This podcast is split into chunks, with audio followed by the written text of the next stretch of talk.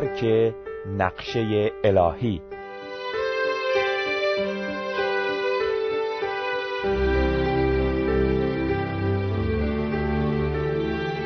عزیزان شنونده سلام. در این سری از برنامه ها قسمت های مختلف کتاب جالب و مفیدی رو که درک نقشه الهی نام داره براتون می‌خونم. در برنامه گذشته که خواندن فصل چهارم کتاب درک نقشه الهی رو شروع کردم دیدیم که خدا تدریجا و قدم به قدم ما رو از نقشه‌ای که برای زندگیمون داره با خبر می‌سازه و کمکمون می‌کنه که از نقشه او پیروی کنه. امیدواریم شما برادران و خواهران مسیحی که به این سری از برنامه های ما گوش میدین در اثر درک نقشه الهی و پیروی از آن خدا رو در زندگی خود جلال بدین بقیه فصل چهارم درست به موقع بوده هر وقت پولس به راهنمایی احتیاج داشت خدا حاضر بود و هیچ وقت تأخیر نمی‌کرد. در سفر دوم در قرنتوس ادهی با انجیل مخالفت می‌کردند و پولس مجبور شد کنیسه را ترک نماید. احتمالا در این فکر بود که دیگر در آنجا موعظه نکند و شهر را ترک نماید. ولی تردید او مدت زیادی طول نکشید. یک شب خداوند در رویا به پولس گفت هیچ واهمه ای نداشته باش. به تعالیم خود ادامه بده و دست از کار بر ندار زیرا من با تو هستم و هیچ کس قادر نخواهد بود به تو آزاری برساند و در این شهر افراد بسیاری هستند که متعلق به من می باشند به این سبب پولس مدت یک سال و شش ماه در آنجا ماند و کلام خدا را به ایشان تعلیم می‌داد. اعمال فصل هجدهم آیات 9 تا 11 وقتی که مسئله پیش می آمد درست در همان موقعی که لازم بود جواب هم داده می‌شد. در ظرف این یک سال و شش ماه خدا پولس را کاملا محافظت فرمود. ولی همیشه اینطور نیست. در اواخر سومین سفر بشارتی پولس بعضی از حقایق مهم را با رهبران کلیسا در افسوس در میان گذاشت.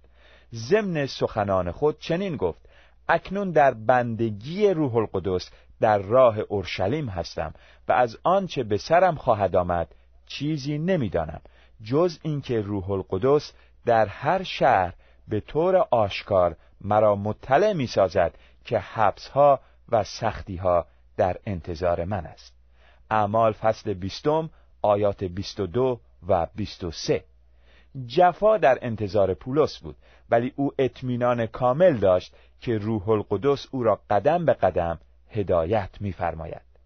همانطوری که انتظار می‌رفت پولس در اورشلیم دستگیر شد و وقتی در حضور مجمع سنهدرین یهود از خود دفاع می‌کرد یهودیان به قدری عصبانی بودند که افسر رومی میترسید که پولس را قطع قطعه کند ولی هنوز هم خدا او را هدایت میفرمود کلام خدا میفرماید در شب همان روز خداوند به پولس ظاهر شد و فرمود دل قوی دار چون همانطور که در اورشلیم باره من شهادت دادی در روم نیز باید چنان کنی. اعمال فصل بیست و سوم آیه یازده. این وعده الهی باعث شد که پولس بتواند مشکلات زیادی را تحمل کند. که از آن جمله بود توطعه علیه زندگی او. بیش از دو سال زندانی شدن در قیصریه. چندین بار بازجویی و محاکمه توسط مقامات دولتی. مسافرت خطرناک دریایی و شکست کشتی شدن. ولی بالاخره به روم رسید و همانطوری که خدا وعده داده بود با شجاعت کامل درباره مسیح شهادت داد. اعمال فصل 28 آیات 16 و 30 و 31 قدم هایی که برداشته می‌شد گاهی عجیب و زمانی درد آور بود ولی در پایان به نتیجه مطلوب رهنمون می گردید زیرا توسط خداوند هدایت می‌شد. در اینجا نویسنده این کتاب می‌گوید وقتی من به زندگی گذشته خودم نگاه می‌کنم هدایت تدریجی خدا را می‌بینم وقتی در دبیرستان تحصیل می‌کردم به خدا قول دادم که اراده او را انجام دهم ولی برای من روشن نبود که خدا چه نقشه‌ای دارد. در من این احساس شدید به وجود آمد که به دانشکده مشخصی بروم و خدا در این راه تمام مشکلات را برطرف ساخت. بعد از یک سال تحصیل تصمیم گرفتم که در آن دانشکده دروس مربوط به کتاب مقدس را مطالعه نمایم. زیرا احساس می کردم که باید در خدمات مسیحی وارد شوم. ولی نوع خدمت برای من روشن نبود. سپس خدا این فکر را در قلب من قرار داد که به دانشکده مشخص دیگری بروم. هرچند استادانم دانشکده های متفاوتی را توصیه می کردن و هم کلاسانم هم به جاهای متفاوت دیگری می رفتن. ولی من در این مورد اطمینان و آرامش قلبی داشتم و می‌دانستم که اراده خدا همین است. در آن دانشکده الهیات هدفم این بود که برای خدمت به خداوند آماده شوم ولی باز هم نوع خدمت برای من روشن نبود. وقتی دوره دانشکده را تمام کردم بعضی از استادانم توصیه کردند که تحصیلات خود را ادامه دهم ولی من احساس می کردم که تحصیل بیشتر بدون اینکه در ضمن آن یک خدمت مسیحی داشته باشم چندان فایده ای ندارد. و به همین دلیل همراه همسرم مشغول دعا کردن شدیم. چند هفته بعد یکی از کلیساها که مدت یک سال در جستجوی یک شبان مسن و پرتجربه بود تصمیم گرفت یکی از جوانان فارغ و تحصیل الهیات را استخدام کند و اسم من و دو نفر دیگر به مسئولان کلیسا داده شد. به عللی که برای من روشن نیست از من دعوت به عمل آوردند و بعد از اینکه دو یک شنبه برای آنها موعظه کردم مرا استخدام نمودند. بدین طریق به شبانی کلیسا پرداختم و در عین حال تحصیل در دوره دکترای الهیات را هم شروع کردم. دوره دکترای الهیات را مدتها قبل به پایان رسانیدم و کار شبانی طبق هدایت خدا در جاهای مختلف ادامه یافته و خدا هر بار یک قدم رهبری فرموده است. در بعضی از موارد طرز هدایت او معمولی و در بعضی از موارد بسیار عجیب و غریب بوده است. به ندرت توانستم مسافت های بسیار دور را مشاهده کنم ولی خدا همیشه قدم بعدی را روشن ساخته زیرا طرز رهبری او همین است. ممکن است شما هم چنین تجربه داشته باشید و باید هم همینطور باشد. در مسیر زندگی مسیحی خود در حال حاضر در هر جا باشید خدا حاضر است قدم بعدی را در نقشه‌ای که برای زندگی شما دارد نشان دهد.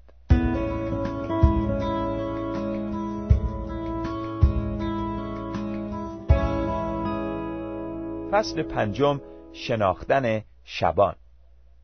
آیا ایمان دارید که خدا برای زندگی شما نقشه ای دارد که شامل جزئیات زندگی روزانه می باشد آیا ایمان دارید که این نقشه بهترین نقشه برای زندگی شماست و بالاتر از هر نقشه ای است که ممکن است خودتان تنظیم نمایید؟ آیا ایمان دارید که خدا این نقشه را قدم به قدم به شما نشان خواهد داد؟ اگر مایل هستید نقشه خدا را در تصمیماتی که در پیش دارید بفهمید حتما باید به این حقایق ایمان داشته باشید. این اولین شرطی است که سلیمان در مهمترین وعده در مورد هدایت الهی ذکر می نماید به تمامی دل خود بر خداوند توکل نما و او طریقهایت را راست خواهد گردانید. امثال سلیمان نبی فصل سوم آیات پنج و شش. ایمان یا اعتماد و توکل بسیار ضروری است. بدون آن هدایت وجود ندارد. وظیفه ما این است که اعتماد داشته باشیم. در چهار فصل اول این کتاب درباره سهم خدا و نقشه او برای زندگی ما و آمادگی او برای هدایت ما بحث کردیم. ولی قبل از اینکه بتوانیم هدایت الهی را تشخیص دهیم باید در ما آمادگی شخصی به وجود آید. اکنون به بحث درباره آمادگی شخصی می‌پردازیم. مهمترین آمادگی عبارت است از قلب پر از ایمان. غالب مردم می‌گویند که مایلن اراده خدا را انجام دهند و در تمام موارد باعث خوشنودی او شوند. ولی بدون ایمان نمی‌توانیم چنین کاری را انجام دهیم. بر اساس کلام خدا بدون ایمان محال است که انسان خدا را خوشنود سازد. رساله به ابرانیان فصل یازدهم آیه شش. باید ایمان داشته باشیم که خدا وجود دارد و به هدایت ما علاقه من می باشد و ما می توانیم با کمال اطمینان زندگی خود را به او بسپاریم. ما باید به حکمت پدر آسمانی خود ایمان قطعی داشته باشیم و بدانیم که او امین و مهربان و پرمحبت است. بدون چنین ایمانی حاضر نخواهیم بود زندگی خود را به او بسپاریم تا ما را هدایت فرماید. ولی ایمان و اعتماد مستلزم داشتن آگاهی و شناخت است. ظاهرا عدهای چنین تصور می‌کنند که ایمان عبارت است از قبول چیزی که نمی‌توانیم بفهمیم. آنها ایمان را جانشینی برای آگاهی می‌دانند که دارای ارزش کمتری است. آنها می‌گویند اگر نمی‌توانی موضوعی را واقعا بفهمی در تاریکی با ایمان قدم بردار. این عقیده به هیچ وجه صحیح نیست. ایمان واقعی بر اساس آگاهی دقیق قرار دارد. اگر از وضع شخصی آگاهی نداشته باشیم و او را نشناسیم نمی‌توانیم به او اعتماد داشته باشیم. در اینجا باز نویسنده کتاب درک نقشه الهی می‌گوید مثالی می‌زنم تا موضوع روشن شود. پدر من مدتی در میان سرخ پوستان کار می‌کرد. یکی از سرخپوستان به نام کیمو که قبلا در قتل پنج خادم مسیحی شرکت کرده بود حاضر شد پدرم را به جنگل ببرد و طرز شکار میمون را به او نشان دهد. آنها با هم به جنگل رفتند. پدرم ناگهان متوجه شد که کیمو ناپدید گردیده است. هرچه او را صدا زد خبری نشد و فقط صدای عجیب و غریب میمونها به گوش می رسید چقدر وحشتناک بود. پدرم به تنهایی در وسط جنگل ایستاده بود در حالی که در محلی نامعلوم شخصی قرار داشت که از کودکی به کشتن خارجی ها عادت کرده بود. آیا او را هم خواهد کشت؟ پدرم اقرار می کند که در آن موقع دوچار وحشت فراوان گردید. او و کیمو هنوز دوست صمیمی نشده بودند و پدرم به او اعتماد کامل نداشت. بعدا معلوم شد که کیمو قصد شوخی داشته و می‌خواسته است به پدرم نشان دهد که سفید پوستان وقتی در جنگل تنها باشند چقدر ناتوان هستند. مقصودم از ذکر این واقعه این بود که نشان دهم ما نمی‌توانیم به شخصی که خوب نمی‌شناسیم اعتماد کامل داشته باشیم موضوع مورد بحث این کتاب خیلی جدی تر از سلامت جسمی ما است.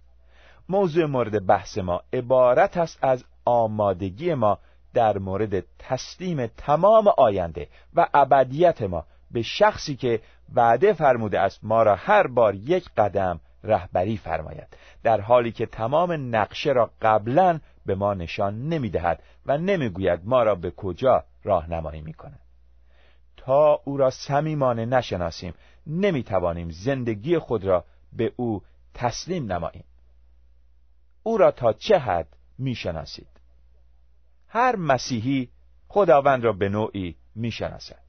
گاهی مقصود ما از شناختن خداوند عبارت است از داشتن تولد تازه یا مسیحی واقعی بودن. عیسی فرمود این است حیات جاویدان. که آنها تو را خدای واحد حقیقی و عیسی مسیح را که فرستاده تو است بشناسند. انجیل یوحنا فصل هفدهم آیه سه. تنها با شناختن خدا می توانیم حیات جاودانی داشته باشیم. ولی شناختن چند درجه دارد.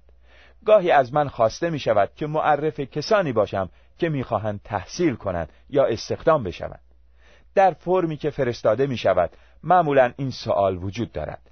متقاضی را تا چه حد می شناسید گاهی مجبور می‌شوم بنویسم تا حدی. گاهی هم متقاضی را هیچ نمی‌شناسم. اگر از ما سوال شود که خداوند را تا چه حد می‌شناسیم چه جوابی خواهیم داد؟ بعضی از ما باید جواب بدهیم که او را تا حدی می‌شناسیم و عدهای هم باید بگویند که او را هرگز نمی‌شناسند. به همین دلیل است که آینده خود را با اطمینان کامل به او نمی سپاریم. وضع قوم اسرائیل در قادش نمونه است از کسانی که به خدا اعتماد نداشتند زیرا او را واقعا نمی شناختند. آنها از وارد شدن به عرض موعود خودداری کردند زیرا ساکنان آن نیرومند بودند و آنها خودشان را در مقابل ساکنان آنجا مانند ملخ می‌دیدند کتاب اعداد فصل سیزدهم آیه سی و سه. موضوع را خیلی بزرگ کرده بودند. فراموش کرده بودند که خدا با آنهاست. آنها قدرت و عظمت خدا را فراموش کرده بودند. ولی یوشع و کالیب خدا را خوب می شناختند و به همین دلیل گفتند اگر خداوند از ما راضی است ما را به این زمین آورده آن را به ما خواهد بخشید. خداوند با ما است. از ایشان مترسید. اعداد فصل چهاردهم آیات هشت و نو. ولی قوم به آنها گوش ندادند و به راهنمایی خدا توجه نکردند. نتیجه این شد که مدت چهل سال در بیابان بدون هدف سرگردان شدند. خیلی عجیب است. چهل سال بدبختی فقط به این دلیل که برای شناختن خدای خودشان وقت کافی صرف نکردند ممکن است عده از ما هم دوچار همان ناکامی هایی باشیم که برای مسیحیانی پیش می آید که از میل و اراده خود پیروی می کنند و علت اصلی آن نشناختن خداست. ممکن است وقت کافی برای شناختن خدا صرف نکرده باشیم و به همین دلیل حاضر نیستیم زندگی خود را به او بسپاریم.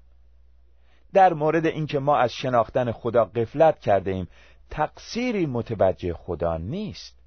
او خود را از راه های مختلف به ما میشناساند. مسئله اصلی جوابی است که ما به او می‌دهیم. این امر در روابط انسانی هم صادق می باشد ممکن است شخصی را به یاد بیاورید که کوشش می‌کرد با شما رابطه دوستی برقرار سازد.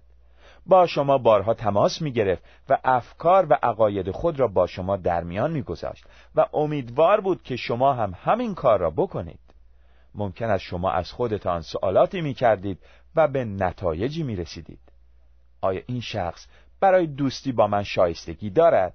آیا باید با او صمیمی شوم؟ آیا حاضرم برای استحکام این دوستی وقت صرف کنم؟ غالب مسیحیان در مورد خدا هم با همین سوالات و تصمیمات روبرو می شوند.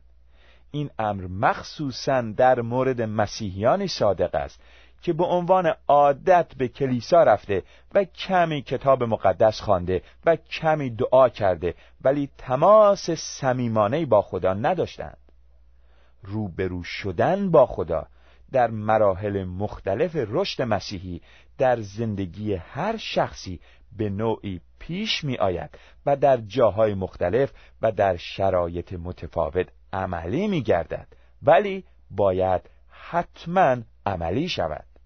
یک روز متوجه می شویم که خدا کوشش می کند از طریق کلام خود با ما سخن بگوید. او به ما میفرماید که چگونه است و می‌خواهد چه کاری برای ما انجام دهد. ممکن است به ما بگوید که ما چگونه هستیم و او از ما چه انتظاری دارد. در چنین موقعی با تصمیم مهمی روبرو می‌شویم. آیا می‌خواهم زندگی مسیحی خود را در چنین سطح متوسطی ادامه دهم یا اینکه می‌خواهم رابطه شخصی با خدا برقرار سازم و با او دوستی صمیمانه داشته باشم؟ این تصمیم را نباید موضوعی عادی بدانیم زیرا تمام آینده ما به آن بستگی دارد. وقتی با خدا آشنایی صمیمانه داشته باشیم در آن موقع حاضر خواهیم بود زندگی خود را به او بسپاریم و توسط او راهنمایی شویم. گاهی خدا ما را در گوشه گیر می اندازد تا خود را بر ما ظاهر سازد. همین کار را در مورد بنی اسرائیل در کنار دریای احمر انجام داد. در حالی که قوم اسرائیل راه فرار نداشت و ارتش مصر آنها را تعقیب می‌کرد به ناچار لب به شکایت گشودند. موسا به قوم گفت مترسید بیستید و نجات خداوند را ببینید که امروز آن را برای شما خواهد کرد زیرا مصریان را که امروز دیدید تا به ابد دیگر نخواهید دید.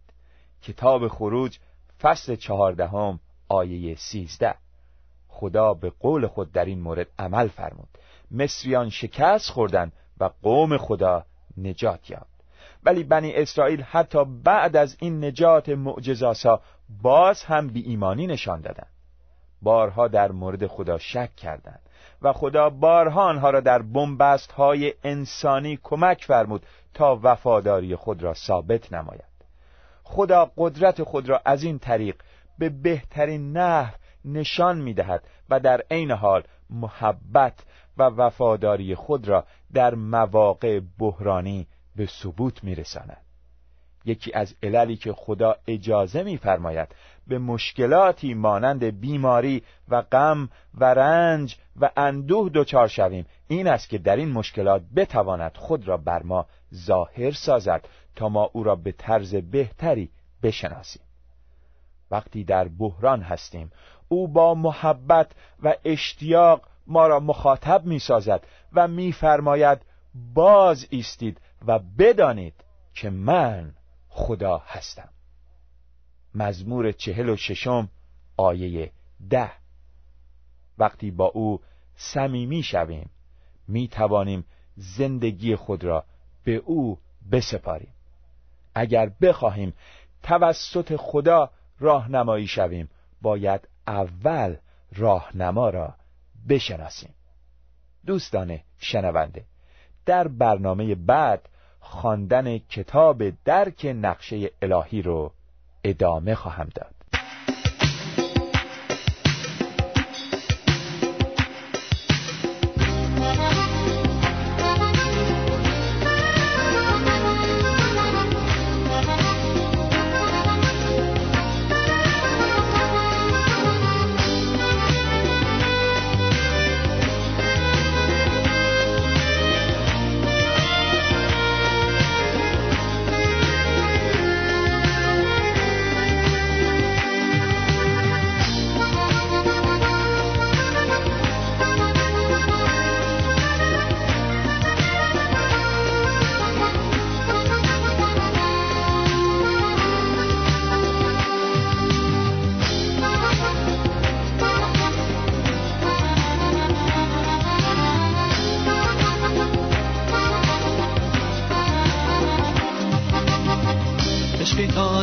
قلبم ایجاد کن خداوند. تا تو را دائمم در کنارم ببینم. عشقی تازه در قلبم ایجاد کن خداوند. تا تو را دائمم در کنارم ببینم. شوقی تازه شوری تازه.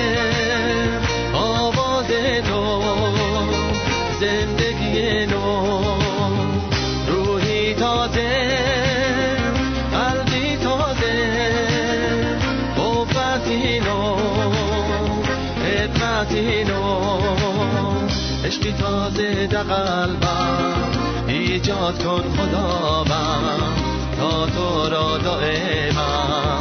در کنارم ببینم عشقی تازه در قلبم.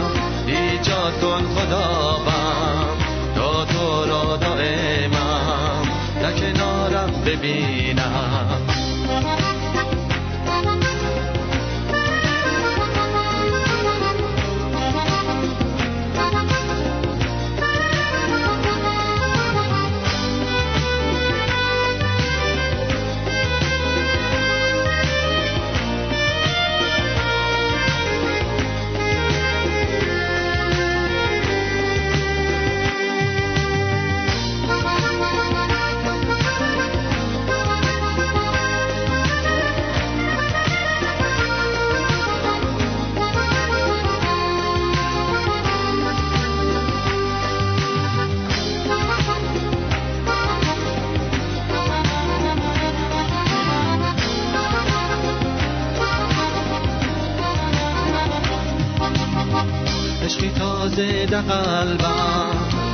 ایجاد کن خداوند تا تو را دائما در کنارم ببینم.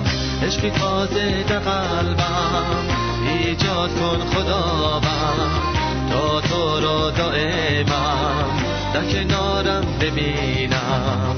مسیحی تازه سری تازه از گنج تو رویایی نو لمسی تازه مهری تازه از دست تو غذایی نو عشقی تازه در قلبم ایجاد کن خداوم تا تو را دائمم. و کنارم ببینم عشقی تازه در قلبم. ایجاد کن خداوم تا تو را دائمم و کنارم ببینم